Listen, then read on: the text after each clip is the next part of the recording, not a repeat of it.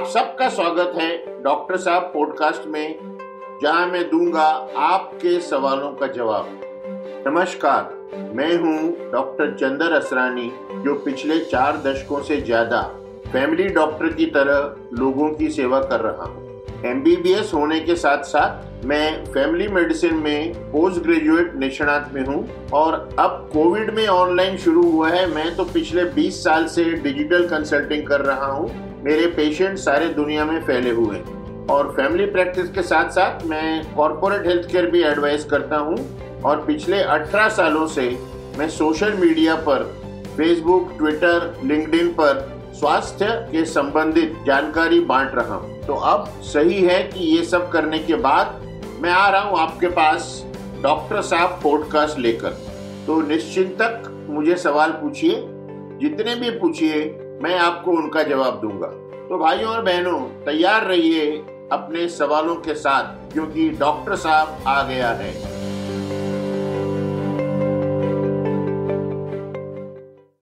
Sir पिछले episode जो हमने एसिडिटी पे किया था, उसमें हमें बहुत सारे प्रश्न आए हैं। वैसे तो हमने बहुत कुछ कवर कर लिया था बट स्पेसिफिकली जो है रिफ्लक्स पे बहुत सारे प्रश्न आए हैं। लगता है बहुत सारे लोगों को जी आर डी रिफ्लक्स की बीमारी है। सर, आप हमें इस पे फिर से एक बार कुछ समझाने की कोशिश करिए। मुझे आश्चर्य नहीं है क्योंकि आजकल मोटापा बढ़ रहा है, गलत चीज़ें खाई जा रही हैं और रिफ्लक्स के केसेस का भी नंबर बढ़ रहा है। तो फिर से मैं एक बार समझाना चाहूँगा कि हमारे शरीर में हम जो खाते हैं, उसका जाने का एक ही तरीका है नीचे की तरफ़।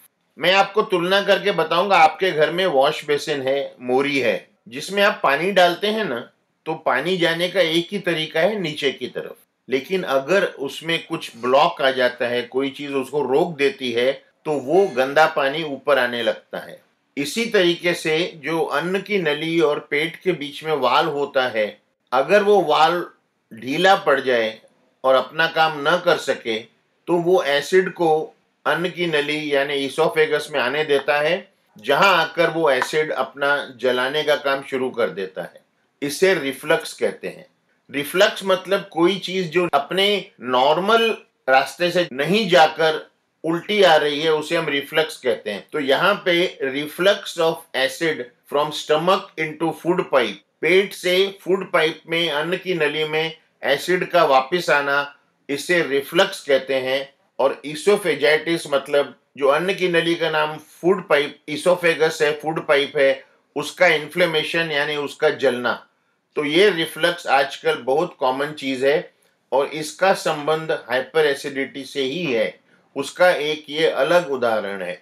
मुझे लगता है कि अब हमारे श्रोताओं को क्लियर समझ गया होगा। बिल्कुल सर क्योंकि ये जो आपका एग्ज़ाम्पल था, आपने जो उदाहरण दिया ब्लॉक बेसिन का आई थिंक ये बहुत ही क्लैरिटी लेकर आ जाता है कि रिफ्लक्स या फिर जी कैसे होता है। सर हमने अपने लास्ट एपिसोड में बहुत सारी रीजन बताए थे बहुत सारी कॉजेज बताए थे हाइपर एसिडिटी के हार्ट बर्न के। उसके अलावा कोई और कॉज हो सकता है? बिल्कुल सही प्रश्न है। गलत खाना मसाले खाना तंबाकू ज़्यादा मदिरा पान करना ये एक कारण है। लेकिन उससे बढ़कर एक कारण है स्ट्रेस टेंशन परेशानी। ऐसे लोग काफ़ी मिलेंगे जो कहते हैं कि हम तीखा नहीं खाते, हम तंबाकू नहीं लेते, हम शराब नहीं पीते, लेकिन हम समय पर खाते हैं, लेकिन हमें फिर भी एसिडिटी हो जाती है। उसका कारण है स्ट्रेस तो भाइयों और बहनों, एक और मौका आपको डॉक्टर बनने का। एक बहुत सिंपल कनेक्शन है हमारे दिमाग और हमारे पेट में। मैं आप सबसे गुजारिश करूँगा कि जरा सोचिए, कोई ऐसा वक्त जब आपको किसी खबर का इंतज़ार है, चाहे वो खराब है या अच्छी खबर है। मानो आप अपने बच्चे के अपने खुद के परीक्षा के रिज़ल्ट का इंतज़ार कर रहे हो, जो फ़ोन पे आने वाला है। जैसे ही फ़ोन की घंटी बजती है, आपके पेट में कुछ हलचल मचती है। आपको कुछ पसीना जैसे आता है। वो स्ट्रेस के लक्षण है। आपका बच्चा स्कूल से घर आने में लेट हो गया है, फिर फ़ोन की बेल बजती है या घंटी बजती है तो आपको फिर वैसे पेट के जगह कुछ हलचल मचती है, वो एसिड बढ़ रहा है। जब हम स्ट्रेस में रहते हैं तो हमारा एसिड बढ़ता है। तो एक चौथा कारण जो इन तीनों कारणों से ज़्यादा हो जाता है, वो है हमारा स्ट्रेस हमें तनाव में रहना। फिर आप कहोगे ना, ये आजकल हम बहुत सुनते हैं, मुझे तो तनाव की आदत हो गई है। आपको आदत हुई होगी, आपके पेट को आदत नहीं हुई एसिड का बनाव ज़्यादा हो रहा है। उससे हट के कुछ बीमारियाँ हैं, जैसे किसी को पित्त की थैली में अगर पथरी है, उससे भी एसिडिटी बढ़ती है, हाइपर एसिडिटी बढ़ती है। किसी को पित्त की थैली में सोजिश हो गई है, या किसी को लिवर में जब लोगों को जॉन्डिस हो जाता है, पीलिया हो जाता है तो लिवर में सूजन हो जाती है, उसकी वजह से भी एसिडिटी बढ़ सकती है। तो ये तो बीमारियाँ हैं, हमें इनका इलाज करना चाहिए, जो हमारे हाथ में नहीं है जो डॉक्टर कर सकता है लेकिन जो हमारे हाथ में है सही खाना अपने तनाव को रोकना अपने स्ट्रेस को कंट्रोल करना वो हमने हमेशा करते रहना चाहिए। सर अगर एसिड इतना स्ट्रॉन्ग है तो स्किन को भी जला सकता है। बिल्कुल जला सकता है लेकिन क्या है ना कि जब कोई उल्टी करता है तो उनके हाथों पाओ पे नहीं जाती उल्टी कभी चमड़ी नहीं जलती। लेकिन जिसे हाइपर एसिडिटी की तकलीफ़ है खास करके जिन्हें रिफ्लक्स है, उनके अन्न की नली अंदर से जल जाती है, उनकी जीप पर छाले हो जाते हैं, उनके मुँह में छाले हो जाते हैं, वो सब एसिड गले में आने की वजह से है। कुछ लोगों को आप अगर देखोगे, जहाँ ऊपर और नीचे के होंठ मिलते हैं, उन कोनों में भी जख्म हो जाते हैं, वो सब एसिडिटी की वजह से है। तो यस एसिड जला सकता है किसी भी चीज़ को। सर पिछले बार जब हमने एसिडिटी पे एपिसोड किया था तब आपने हमें बहुत सारी चीज़ें बताई थी जो नहीं खानी चाहिए। अब आप बताइए कि हमें क्या चीज़ खानी चाहिए? देखो ये बात कुछ लोगों को बहुत खुश कर जाएगी। कुछ लोग कहेंगे कि डॉक्टर ने ऐसा नहीं कहना चाहिए। अगर आपको एसिडिटी की तकलीफ़ ज़्यादा हो रही है जैसे कि पेट में जलन गले में जलन छाती में जलन और ये आपकी अक्सर एसिडिटी की तकलीफ़ से ज़्यादा नहीं है, आपको ब्लड प्रेशर डायबिटीज़ हार्ट की डिज़ीज़ नहीं है तो आपके लिए सबसे अच्छा इलाज है ठंडा दूध, बिना चीनी का, क्योंकि चीनी में फिर शक्कर ज़्यादा हो जाती है। और सबसे ठंडा दूध होता है वनीला आइसक्रीम का। तो अगर तकलीफ़ ज़्यादा है तो आप ठंडा दूध ले लीजिए, या एक छोटा कप दस रुपए वाला वनीला आइसक्रीम ले लीजिए, आपको तुरंत फ़ायदा मिलेगा, लेकिन इसके बाद आप आपके डॉक्टर के पास ज़रूर जाइए। ये आदत मत लगा लीजिए कि हर बार आप दूध और आइसक्रीम खा के बैठ जाएँ, क्योंकि बीमारी को जड़ से ठीक करना पड़ता है। फिर जो मैंने पिछली बार आपको बताया था कि ढाई से तीन घंटे में कुछ खा लेना चाहिए तो कुछ ऐसे फल हैं या कुछ ऐसे खाने के पदार्थ हैं जिन्हें हम लोग लो एसिडिटी पदार्थ कहते हैं। फलों में ये है केला, पपैया, सब तरह के मेलन, यानी कि खरबूज, तरबूज, सेब, एप्पल नाशपाती, पेयर्स, अंजीर और अमरूद, जिसे बम्बैया भाषा में हम लोग पेरू कहते हैं। एक फल जो हम कहेंगे आप न खाएँ, वो है पाइनएप्पल यानी अनानास, क्योंकि उसमें साइट्रिक एसिड बहुत तेज होता है। जो साइट्रिक एसिड फल हैं, संतरा, मौसम्बी, माल्टा, वो भी खाए जा सकते हैं, लेकिन उनका जूस ना पिए। आप कहेंगे, फल अलाउड है, जूस नहीं, ऐसा क्यों? क्योंकि अगर आप एक संतरा खाते हैं ना तो उसको छील के पूरा संतरा खाने में आपको 15 से 20 मिनट जाता है। लेकिन अगर आप एक ग्लास संतरे का जूस पीते हैं, उसमें तीन से चार संतरों का रस आपके शरीर में पाँच मिनट के अंदर जाता है। भले वो साइट्रिक एसिड है, वो आपको एसिडिटी दे सकता है अगर आपको हाइपर एसिडिटी की तकलीफ़ पहले से है तो। इसीलिए कह रहा हूँ, साइट्रिक फ्रूट्स खा सकते हैं, साइट्रिक फ्रूट्स के जूसेस नहीं ले सकते। सब्ज़ियाँ, सारी सब्ज़ियाँ लो एसिडिटी हैं, किसी सब्ज़ी से एसिडिटी ज़्यादा नहीं होती। अगर आपको कोई सब्ज़ी खा के एसिडिटी होती है तो वो सब्ज़ी की वजह से नहीं है, जिस तरीके से वो पकाई गई है, उसकी वजह से है। तेल, मसाले, मिर्ची, ज़्यादा लहसुन या ज़्यादा अदरक। फिर दही और दूध। तो सबसे अच्छा एसिड रोकने का तरीका है। मैं हमेशा लोगों को कहता हूँ, जिन्हें एसिडिटी हो या न हो, दोनों टाइम आप अपने भोजन में दही खा लिया करें। तो कुछ अगर गलत गया भी होगा तो दही उसे मैनेज कर लेगा। और दही हमारे लिए बहुत अच्छा है, क्योंकि दही जैसी चीज़ जो ऑलरेडी प्री डाइजेस्टेड है, वो नहीं है दुनिया में कोई और चीज़। सर अभी आपने जो कर्ड के बारे में बताया दही के बारे में बताया तो थोड़ा बताइए कि दही घर की जमी हुई वो अच्छी होती है कि जो बाज़ार में हमें मिलती है? बहुत सारी दही के अलग अलग प्रकार भी मिलते हैं आजकल फ्लेवर्ड दही जिसे कहा जाता है।